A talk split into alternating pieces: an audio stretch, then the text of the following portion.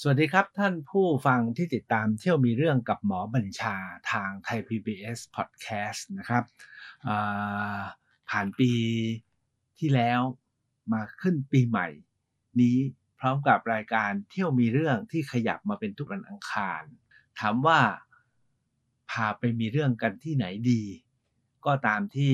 เรียนไว้นะครับว่าเมื่อสองสัปดาห์ที่แล้ว ผมขอวกมาเมืองไทย แล้วก็จะพากลับไปที่โรมันกันอีกครั้งหนึ่ง เนื่องจากว่าโรมันเนี่ยมันยาวนาน แล้วก็เรื่องราวก็เยอะ ไหนๆไปมีเรื่องทั้งทีก็มีเรื่องกันให้เต็มๆนะครับ อังคารนี้เที่ยวมีเรื่องกับหมอบัญชาขอพาไปต่อไม่ใกล้ไม่ไกลกับปอมเปอีครับ พาไปที่นครแห่งเฮอร์คิวลิสที่จมมิดโลกมา 2,000 ปี คือเมืองเฮอร์คิวเลเนียมครับ เที่ยวมีเรื่องกับหมอบัญชา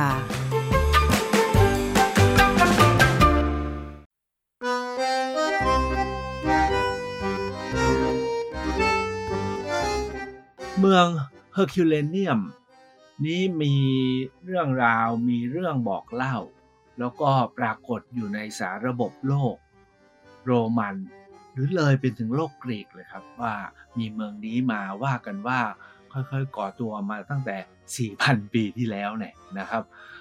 แต่ไม่ได้เรียกว่าเฮอร์คิวเลเนียมนะครับชื่อว่าเฮอร์คิวเลเนียมเนี่ยเป็นชื่อแบบโรมันถ้าชื่อแบบกรีกเขาเรียกเฮอราคูสนะถามว่าเมืองนี้ตั้งมาตั้งแต่ 4,000 ปี ใครเป็นคนสร้าง เขาว่ากันว่าเฮอร์คิวลิสสร้าง ก็ต้องว่ากันเรื่องเฮอร์คิวลิสหน่อยนะครับ ดูหนังกันหรือยังฮะหนังเฮอร์คิวลิสทุกคนก็เคยดูกันมา เรารู้กันแต่ว่าเฮอร์คิวลิสเนี่ยเป็นจอมพลัง นะครับเป็นผู้กล้าที่สามารถทำสารพัดสิ่งได้นะครับ แล้วก็เป็นเยี่ยงวีรบุรุษเนาะแต่สุดท้ายเนี่ยก็จบไม่ค่อยดีหรอกนะครับเฮอร์คิวลิสเนี่ยแต่ถามว่าเขาคือใคร โดยตำนานเนี่ยผมก็เที่ยวทำตามนู่นตามนี่ค้นไปค้นมานะครับจริงๆจะพาไปเมืองของเฮอร์คิวลิสนะครับไม่ได้พาไปเที่ยวไม่ได้พาไปหาเรื่องเฮอร์คิวลิสนะครับเดี๋ยวเขาจะมาเอาเรื่อง ว่ากันว่าเฮอร์คิวลิสเนี่ยก็เป็น ลูกของเทพซีอุสนะครับ แต่ว่าไม่ได้ลูกเมียหลวงฮะอันนี้เรื่องลูกเมียหลวงเมียน้อยนี่เป็นเป็นมาตั้งแต่ยุคยุคยุคนู้นในยุคเทพนะครับเฮอร์คิวลิสเนี่ยเป็นลูกของเมียน้อยเมียน้อยก็ไม่ธรรมดานะครับ เป็นเจ้าหญิงนะครับ ชื่ออัลคิมินีนะครับอัลคิมินีอ่าแต่เมียหลวงในชื่อเฮเฮราก็ไม่รู้ทำไมนะพอเฮอร์คิวลิสออกมาเนี่ยแม่ซึ่งไม่ใช่เฮรา ตั้งชื่อเฮอร์คิวลิสว่าเฮราเฮอร์คิวลิสเฮราเคิลนะเฮอร์คิวลิสซึ่งมาจากเฮรานั่นแหละ ซึ่งคำแปลเขาบอกว่าแปลก็คือแปลว่าเป็นผู้ที่เป็นของขวัญอันยิ่งใหญ่ของพระนางเฮรา ก็คือของมเหสีเอกของซิอุส แต่เรื่องมันไม่ได้เป็นเช่นนั้น เพราะว่าพระมเหสีเอกเนี่ยไม่ชอบอไม่ชอบไม่ชอบลูกเลี้ยง ไม่ชอบลูกของหญิงอื่น ก็เลยมีอาฆาตมาตร้ายและตั้งใจที่จะ พิชิตที่จะเข่นฆ่าที่จะทำร้ายเฮอราเคิลหรือเฮอร์คิวลิสเนี่ยมาตั้งแต่เด็กเลยล่ะครับ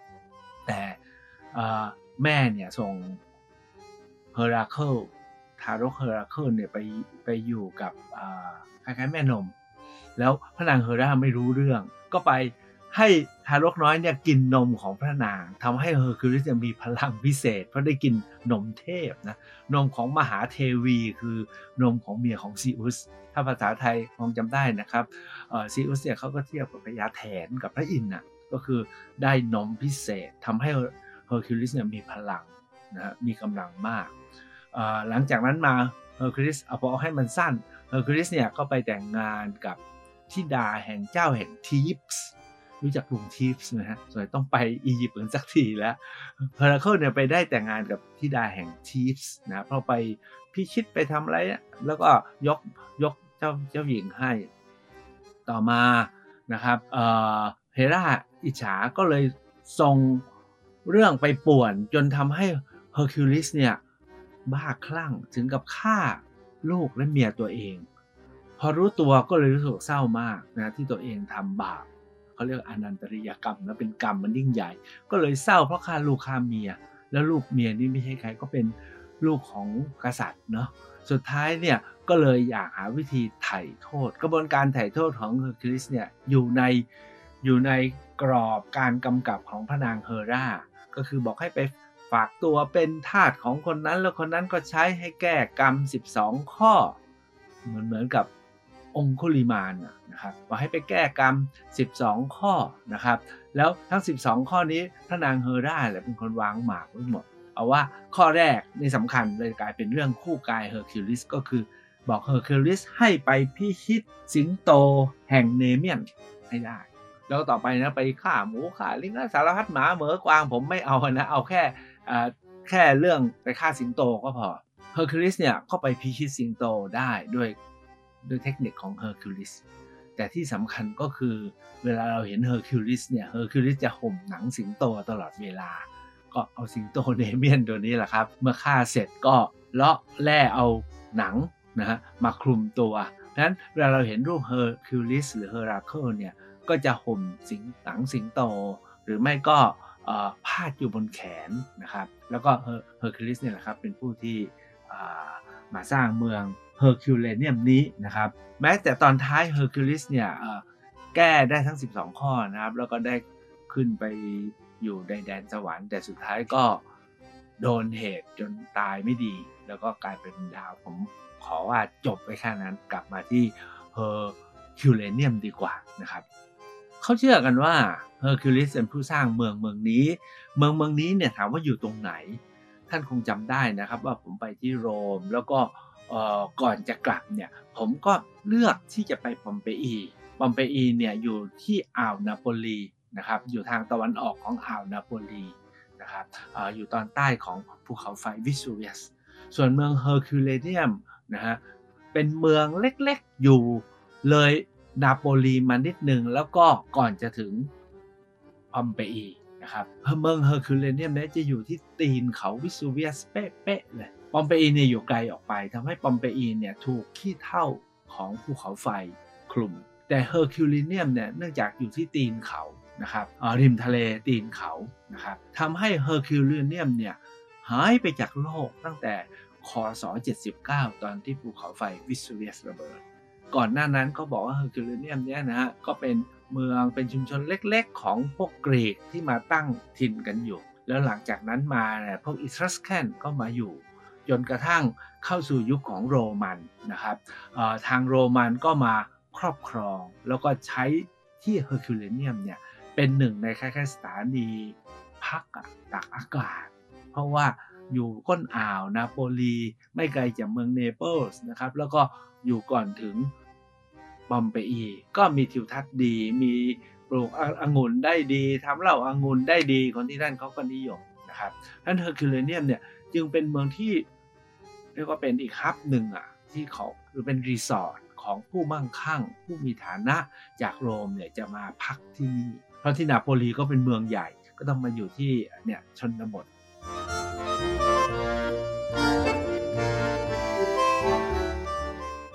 เฮอร์คิวเลเนียมเนี่ยก็อยู่เป็นฐานสำคัญจนเกิดการระเบิดใหญ่ของภูเขาไฟวิสูเวียส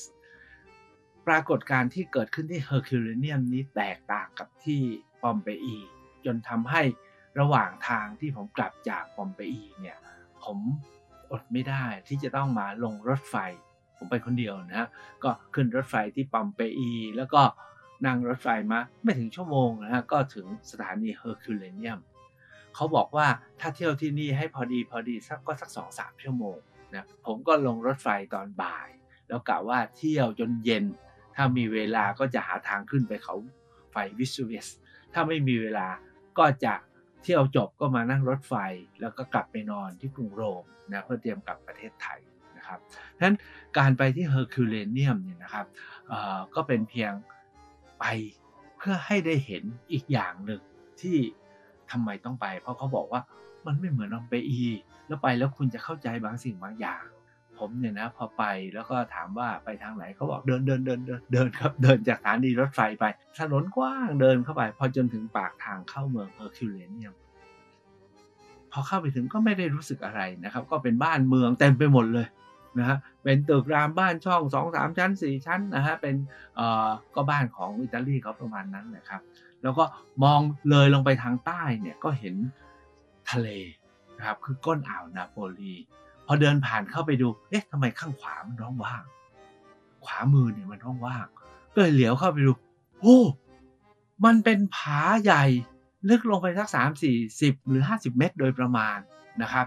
แล้วมองไปอีกฝั่งหนึ่งเอ้านะฮะบ้านที่แถบฝั่งอีกฝั่งหนึ่งนะฮะตั้งอยู่บนผาเลยนะครับ แล้วลงไปข้างในเป็นหลุมลึกหลุมอะไรเขาตัดเป็นสี่เหลี่ยมฮะใช้คำว่าอะไรดีอะ มันเป็นผาที่เกิดจากการขุดตัดของผู้คนนะครับเเมื่อเมื่อไหร่ก็ประมาณสัก 200 ปีที่แล้วนี้นะครับ เมื่อเขาพบว่าข้างใต้เนี่ยมันคือเมืองเฮอร์คิวเลเนียมเดิมที่เข้าใจไหมฮะตอนที่ภูเขาไฟระเบิดเนี่ยมันก็มีลาวาใช่ไหมครับขี้เถ้ามันก็ลอย แต่ลาวาคือหินที่มาจากใต้แผ่นดินเนี่ยก็ออกมาแล้ว ปะทุมาปากปล่องภูเขาไฟแล้วก็ไหลลงมาเป็นลาวาเป็นแมกมาแล้วก็ไหลไหลไหลไหลไหลไหลปรากฏว่าเมืองเฮอร์คิวเลเนียมเนี่ยครับ ถูกลาวาจากภูเขาไฟวิสเวียสเนี่ยไหลลงมากลบฝังไว้ประมาณ 30 เมตร 30 เมตร ถามว่าบ้านกี่ชั้นนะเออถ้าตีว่าหลังละประมาณ 2-3 เมตรใช่ไหมนะสามสิบเมตรก็ 10 ชั้น ตึก 10 ชั้น คือลาว่าเป็นหินภูเขาไฟที่ทุกวันนี้แข็งเป๊กนะฮะ ตอนนั้นก็ร้อนผ่าอุณหภูมิเขาว่าประมาณ 400 องศาเซลเซียส คนที่อยู่ในนั้นก็ต้องตายหมดนะครับนะแต่เขาว่าหลบหนีได้ ตอนแรกเนี่ยเขาสันนิษฐานว่าคนที่นี่น่าจะมีสักสี่สห้าพันคน ก่อนที่ตอนที่ลาว่าเริ่มไหลมาเนี่ยคนน่าจะอพยพออกไปที่ทะเลแล้วออกเรือไปได้หมด แล้วเขาเหตุผลที่เขาสันนิษฐานเช่นนั้น เพราะตอนที่เขาขุดค้นแรกๆเนี่ย ไม่เจอกระดูกคนเลย เจอกระดูกคนน้อยมาก เรียกว่าเรือนสิบอะนะครับขณะที่เมืองเมืองเนี้ยต้องมีคนประมาณสี่ห้าพันเขาก็เลยคิดว่าคนเมืองนี้คงจะหนีทัน แล้วก็รอดปลอดภัยไม่เหมือนกับที่ปอมเปอีที่คนหนีไม่ทัน เพราะว่าไม่คิดว่าจะมีอะไรมาแต่สุดท้ายขี้เถ้ามาปกปกคลุม แต่ที่นี่เนี่ยลาวามันไหลช้าๆใช่ไหมเราเคยเห็นมันเหนียวมากกว่าจะไหลมา เขาเชื่อว่าหนีพ้นนะครับเอาว่า การค้นพบเมืองเฮอร์คิวเลเนียมเนี่ยถามว่าเขาพบเมื่อไหร่นี่ฝังมาตั้งแต่คศ79 เดือนสิงหาคมนะจำได้นะผมจำได้แล้วยี่สิบเก้าสิงหาสองสี่เจ็ดเก้าปะทุอยู่สามวันปรากฏว่าจมมาตั้งแต่บัดนั้นจนถึงเมื่อ 300 ปีที่แล้วครับ ก็เกิดการอยากจะหาเมืองเฮอร์คิวเลเนียมให้เจอ ก็มีการขุดหานะใช้คำว่ามีการขุดหา เพราะรู้ว่าตรงนี้คือเมืองเฮอร์คิวเลเนียม ขุดขุดขุดขุดขุดลึกมากนะขุดอุโมงค์กันลงไปอะสิบเมตรยี่สิบเมตร ขุดไปในหินภูเขาไฟที่แข็งนะครับ แล้วเขาก็ขุดเจอนู่นเจอนี่นะครับ เมื่อ 300 ปีที่แล้ว หลังจากนั้นมาก็ทำอุโมงค์มากขึ้นขุดกันมากขึ้น จนตอนหลังเนี่ยก็พบเป็นเป็นเมืองใหญ่เลยนะครับ เกิดการเจรจากัน เพราะว่าต้องอย่าลืมนะครับตะกี้ผมเล่าแล้วใช่ไหมแล้วตอนไปถึงเนี่ยมีบ้านคนอยู่เต็มหมดเลย แล้วก็สุดท้ายก็กัดเป็นตัดเป็นช่องสี่เหลี่ยม ไม่ใช่ช่องนะเอาว่าใหญ่มากแล้วกันนะครับ กว้างหลายร้อยเมตร แต่ไม่ถึงกิโลนะครับกว้างคูณยาวเป็นสี่เหลี่ยมประมาณหลายร้อยเมตรเขาบอกว่าเขาก็เจรจากับพวกบ้านผู้คนที่อยู่ข้างบนเมืองเฮอร์คิวเลเนียมในเมื่อสองสามร้อยปีที่แล้ว เจรจาไปจนหลายบ้านยินยอมพร้อมใจอพยพย้าย ก็คงมีการชดเชยนะครับ เพื่อเขาจะขุดหาเมืองเฮอร์คิวเลเนียม คือถ้าไม่อพยพนะขุดขุดมันเป็นโพรงเดี๋ยวมันถล่ม สุดท้ายก็เจรจาตอนนี้อพยพได้เท่าที่เราเห็น เขาบอกว่าใต้เข้าไปยังมีอีกเยอะแยะหมดเลยนะยังมี amphitheater ยังมี theater ที่อยู่ใต้อีกเยอะแยะ ขุดกันไม่ไหว เพราะว่าบ้านชาวบ้านเขายังไม่ยอม เฉพาะเท่าที่ยอมเนี่ยนะครับ ก็ขุดกันมา 200 ปี ถึงวันนี้ก็ยังขุดไม่เสร็จแบบเดียวกับปอมเปอีฮะวันนั้นไปก็ยังขุดกันอยู่ ผมไปที่เฮอร์คิวเลเนียมก็ยังขุดอยู่ครับ ตรงนู้นก็ยังขุด ตรงนี้ก็ยังค้น ตรงบางอย่างก็เพิ่งค้นพบใหม่ บางอย่างก็พบเมื่อ 200 ปีที่แล้ว ของที่เป็นของสำคัญก็เอาไปเก็บไว้ที่พิพิธภัณฑ์สถานแห่งชาติที่นาโปลีเนเปิลส์นะแต่ที่เหลืออยู่ที่นี่ก็เป็นภาพเป็นเรื่องราวที่จะแสดง เพราะฉะนั้นข้อที่1นนะครับที่ทำไมต้องไปอันที่1ก็อะไรเป็นเมืองเก่าแล้วก็ถูกถมมานาน อันที่ 2 การขุดค้นเนี่ยเขาขุดหินนะ ขุดหินภูเขาไฟลงไป 30 เมตร แล้วสิ่งที่เขาพบเจอ อันนี้เป็นเหตุผลที่สามที่ทำไมถึงต้องไป แล้วผมก็ต้องพาไปมีเรื่องนะครับ คือเมื่อเขาขุดลงไปเรื่อยๆ ขุดลงไปเรื่อยๆ เขาพบว่าทุกอย่างมันยังคงสภาพเหมือนเดิม เช่นหลังคายังอยู่นะโครงไม้ยังอยู่เตียงไม้ยังอยู่เฟอร์นิเจอร์ยังอยู่นะครับ ทุกอย่างยังอยู่หมด เพียงแต่คนเหลือน้อยมาก คนน่าจะหนีไปแล้วนั้นการไปที่เฮอร์คิวเลเนียมมันได้เห็นบ้านแบบสมบูรณ์นะครับ แล้วก็มีสิ่งของยังตกค้างอยู่มากมายเหลือขนาดแล้วก็ให้ความรู้สึกที่ดีนะครับ นอกนั้นแล้วก็จะมีอื่นๆอีกผมค่อยต่อตอนท้าย แต่เอาว่าเมื่อผมไปถึงเนี่ยการเข้าไปถึงเนี่ยแค่เห็นก็ตกใจแล้ว เราต้องเดินเลาะลงไปทางใต้ ซึ่งเป็นเขตชายฝั่งทะเล แต่เดินไปไม่ถึงทะเล เพราะว่าเราก็เดินไปบนหินภูเขาไฟที่แข็งใช่ไหมครับ แล้วก็เขาเอาหลังคาบ้านออกคนออก เอาบ้านของคนออก แล้วก็เดินไปจนถึงขอบทางใต้สุด แล้วก็เลาะขอบใต้สุด ซึ่งเคยเป็นชายฝั่งทะเลเดิม แต่ตอนนี้ก็สูงกว่าทะเลปัจจุบันอยู่ ผมดูแล้วก็ประมาณ5-6เมตรนะนะที่อยู่ออกไปทางทะเล เดินไปแล้วก็มีสถานีมีซื้อตั๋วนี่การเข้าสู่เมืองเฮอร์คิวเลเนียมเฉพาะที่เขาขุดค้นแล้วนี่นะครับ มันต้องเดินข้ามสะพานเพื่อเข้าไปในเขตที่ขุดค้นแล้ว ก็มีนิทรรศการดีมาก แต่จากจุดนั้นเนี่ยเรามองกลับขึ้นไปทางทิศเหนือ เห็นภูเขาไฟวิสูเวียสนะอยู่ใกล้ลิบเลยทางเหนือนะครับ แล้วก็เห็น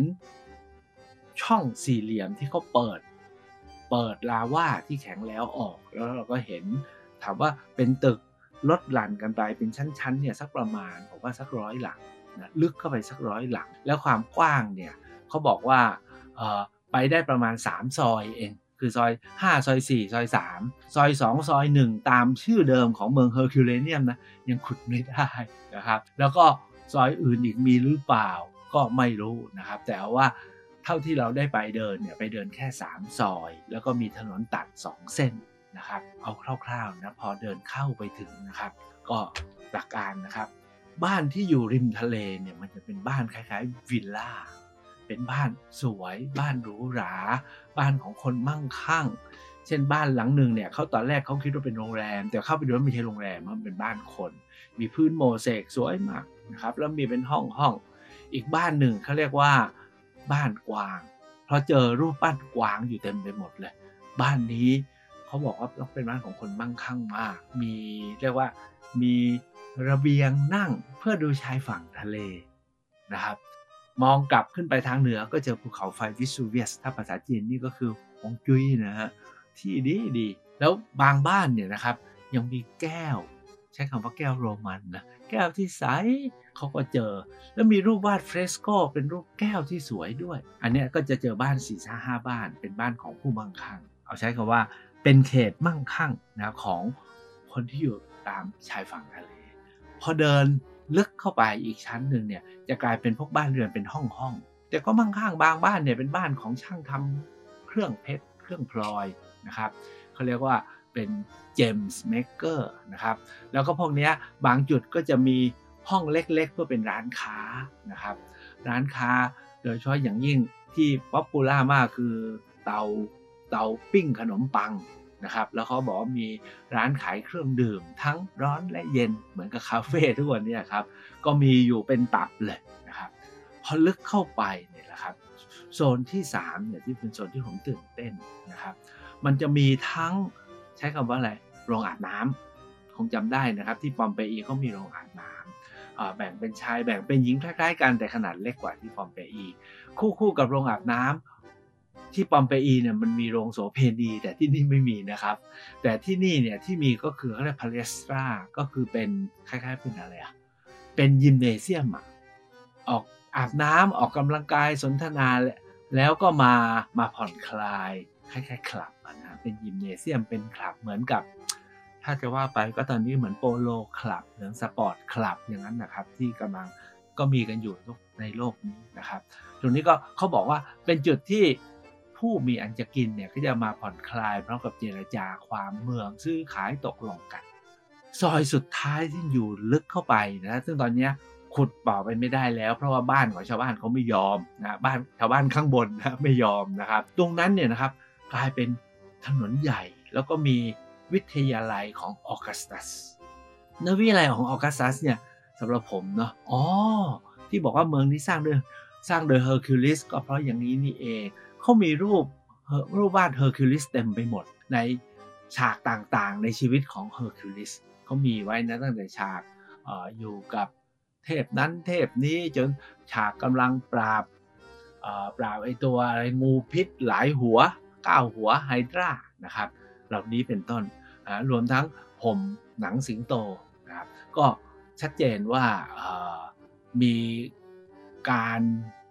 รับรู้และยืนยันว่าเมืองนี้เกี่ยวกับเฮอร์คิวลิสมาตั้งแต่เมื่อ 2,000 ปีที่แล้ว เพราะว่านี่คือวิทยาลัยเขาเรียกวิทยาลัยของออกัสตัสนะครับเออเลยเลยนี่เข้าไปเนี่ยครับก็จะเจอท่านคงจะนึกออกที่กรุงโรมนะครับกับที่ปอมเปอีมันจะมี forum นะ มี theater มี amphitheater มีนู่นมีนี่ มีโคลอสซิอุม ที่เฮอร์คิวเลเนียมไม่มี เพราะผมบอกไปนิดนึงแล้วว่า เพราะยังขุดไปไม่ถึง เนื่องจากว่าอยู่ลึกเข้าไปนะครับไม่ได้อยู่ริมทะเลของพวกนี้จะอยู่ลึกเข้าไป และจุดที่เราเดินไปถึงเนี่ยพอดีฮะกำลังจะถึงครับ เราจะเจอซุ้มประตูนะที่มีเรียกว่าปูนปั้นสีด้านมีภาพวาดตอนที่ผมไปเขากำลังซ่อมอยู่เขาบอกเลยไปจากเนี้ยกำลังซ่อมกันอยู่กำลังขุดหากันอยู่นะครับเจอนู่นเจอนี่แต่นะวันนี้เนี่ยมีแต่อุโมงค์ไม่เปิดให้เข้าไป ถ้าอยากดูของต้องไปดูที่พิพิธภัณฑ์ที่นาโปลี เพราะของที่เจอเอาไปไว้ที่นั่นแล้ว แต่ที่ผมชอบที่สุดนะของที่นี้คือมันมีร้านค้าเป็นแถวเลย ห้องแถวฮะเห็นคือที่ปอมเปเราไม่เห็นเลยที่นี่เนี่ยเห็นเป็นล็อกล็อกล็อกล็อกล็อกเขาบอกห้องนี้เนี่ยเป็นร้านนี้เป็นร้านของช่างแกะทั้งห้องนี้เนี่ยมันมีหลักฐานเพราะเขาเจอเครื่องมือ ที่นี่เป็นช่างสำริดช่างโลหะแต่มีร้านหนึ่งนะที่หน้าร้านเขาเนี่ยยังมีรูปวาดติดไว้เลยครับ รูปวาดอะไรว่า รูปวาเป็นเหยือกแก้ว แล้วใส่เหล้าชนิดต่างๆ แล้วก็บอกราคา ผมอ่านไม่ออกเพราะเป็นภาษาโรมันนะครับ เป็นอักษรโรมัน เขาบอกว่าบอกว่าไอ้นี่คืออะไรราคาเท่าไหร่ราคาเท่าไหร่ แล้วประกาศด้วยว่าวันไหนมีนัดเซลล์พิเศษนะครับ และที่สำคัญเนี่ยขวดแก้วของเขาเนี่ยก็มีหลายขนาด เพื่อใช้ในการตวงว่าคุณจะกินกี่กักกี่กัก เพราะฉะนั้นชีวิตที่เราไปเห็นที่เฮอร์คิวเลเนียมเนี่ยมันทำให้เราเห็นภาพนะครับเห็นบ้านที่ยังไม่พังเพราะมีหลังคา เห็นไม้เห็นโครงและเห็นร้านค้า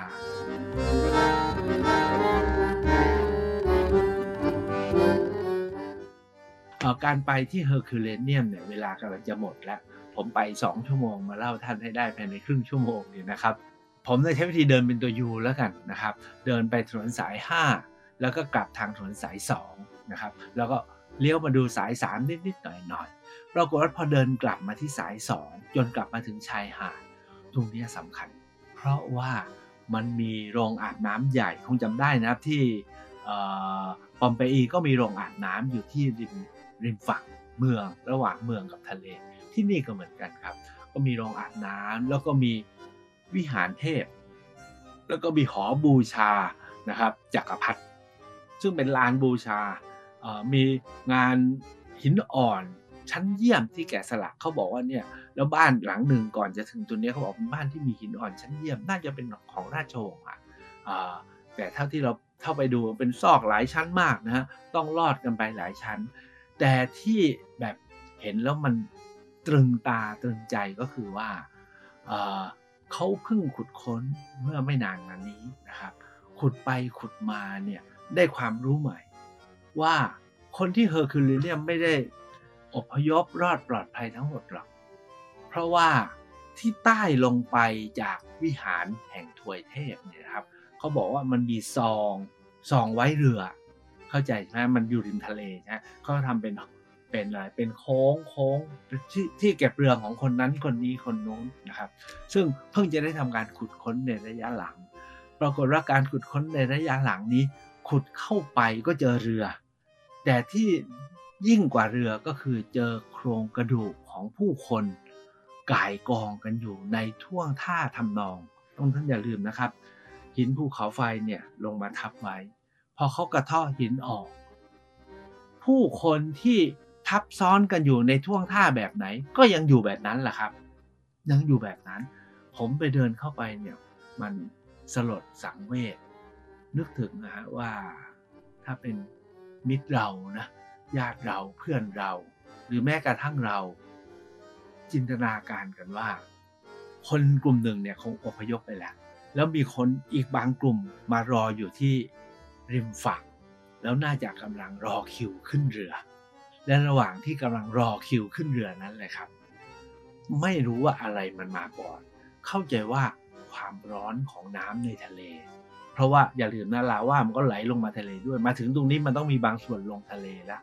แล้วลาว่ามัน 400 องศาเซลเซียสลาว่าขนาด 400 องศาเซลเซียสที่ไหลลงไปในทะเลเนี่ย มันต้องทำให้น้ำทะเลตรงนั้นเนี่ยมันร้อนเดือดแน่นอนเลยเท่าที่ผมเห็นท่วงท่าของโครงกระดูกนะฮะที่อยู่ในท่า เหมือนกับสะดุ้งนะครับอ้าปากทุกคนนะชูศีรษะขึ้น มันสะท้อนเลยครับว่า นั่นคืออาการแห่งความทุกข์เวทนาครั้งยิ่งใหญ่ของชีวิตของเขาเหล่านั้น ก่อนที่หินลาว่าจะค่อยๆไหลลงมา แล้วก็คลุมเขาไว้ 2,000 ปี จนมีการไปขุดพบ ทั้งหมดนี้เนี่ย คือเรื่องราวที่เที่เราไปที่ผมได้ไปพบไปเห็น แล้วข้อสำคัญคือเราก็ได้เห็นร่องรอยของมนุษยชาติที่สุดท้ายเราก็หนีไม่พ้นนะครับ แม้กระทั่งไปอยู่ในเมือง ที่มีจอมพลังอย่างเฮอร์คิวลิสสร้างไว้ แล้วเชื่อว่าเขาก็ต้องรักษาเพราะที่นี่มีมีที่บูชาเฮอร์คิวลิสเยอะไปหมดเลย มีรูปเฮอร์คิวลิสรูปใหญ่มากที่นโปเลียนเนี่ยหลงใหล เขาบอกว่าตอนนโปเลียนต้อง ต้องหนีทิ้งนะฮะบริเวณนี้ไปก็ยังโหยหาอาทรรูปของเฮอร์คิวลิสในท่วงท่าแห่งการพักก็คือยืนพักอยู่บนไม้เท้เอาวางไม้กระบองไว้ แล้วก็มีหนังสิงโตคลุมอยู่ ก็เอาว่าแม้จะสมมติว่ามีเทพมีอะไรมาปกป้องมาปกมนุษย์ทั้งหลายก็อยู่ไม่ได้หรอกครับ มันก็เป็นไปตามเหตุตามปัจจัยที่นั่นจริงๆแล้วเป็นที่ที่ ผู้มั่งมีมาอยู่เป็นรีสอร์ทนะมาอยู่แบบเป็นที่พักแรมแต่พอดีพอดีนะครับมีภูเขาไฟวิสูเวียส ซึ่งณวันนั้นเขาสรุปกันไว้นะครับสตราโบนะซึ่งเป็นนักเรียกว่าเป็นนักตำราประวัติศาสตร์ของโรมเมื่อ 2,000 กว่าปีที่แล้วบอกภูเขาไฟวิสูเวียสนี้สงบแล้ว โดยก่อนหน้าที่จะระเบิดใหญ่เนี่ยเกิดแผ่นดินไหวใหญ่ครั้งหนึ่ง แล้วเขากำลังซ่อมกันใหญ่ เขาไม่คิดว่ามันจะระเบิด สุดท้ายมันก็ระเบิด เพราะฉะนั้นอะไรก็ไม่แน่ แต่ที่แน่คือต้องตายนะครับ แต่อะไรก็ไม่แน่ เพราะความรู้ที่เรารู้ว่าแน่ ก็อาจจะไม่แน่เหมือนกัน เพราะยังมีอีกหลายอย่างที่เราไม่รู้ เอาว่าพวกเราทั้งหลายครับปีใหม่แล้วมีชีวิตเนาะรักษาชีวิตให้ดี โควิดวันนี้เหมือนกับว่าเขากลายพันธุ์มา มาเพื่อที่จะอยู่ได้ก็คือเขาแพร่ขยายได้เร็วอยู่ได้ทน แล้วก็ทำร้ายมนุษย์เราไม่มากนัก คือติดแต่ก็ไม่มีอาการรุนแรง แต่ถ้าว่าใครพลาดพลั้งไม่รักษาเนื้อรักษาตัว ก็อาจจะติดแล้วก็เกิดอาการรุนแรงได้ เพราะฉะนั้นเกิดมาในโลกนี้ไม่ว่าจะอยู่ที่ไหนที่เมืองไทยหรือที่เฮอร์คิวเลเนียมที่เฮอร์คิวลิสสร้างไว้ ก็ต้อง รู้แล้วก็ระมัดระวังนะครับ แล้วก็ดูแลตามเหมาะสม และสุดท้ายเมื่อถึงเวลาก็ว่ากันไปครับ สวัสดีครับ เที่ยวมีเรื่องกับหมอบัญชา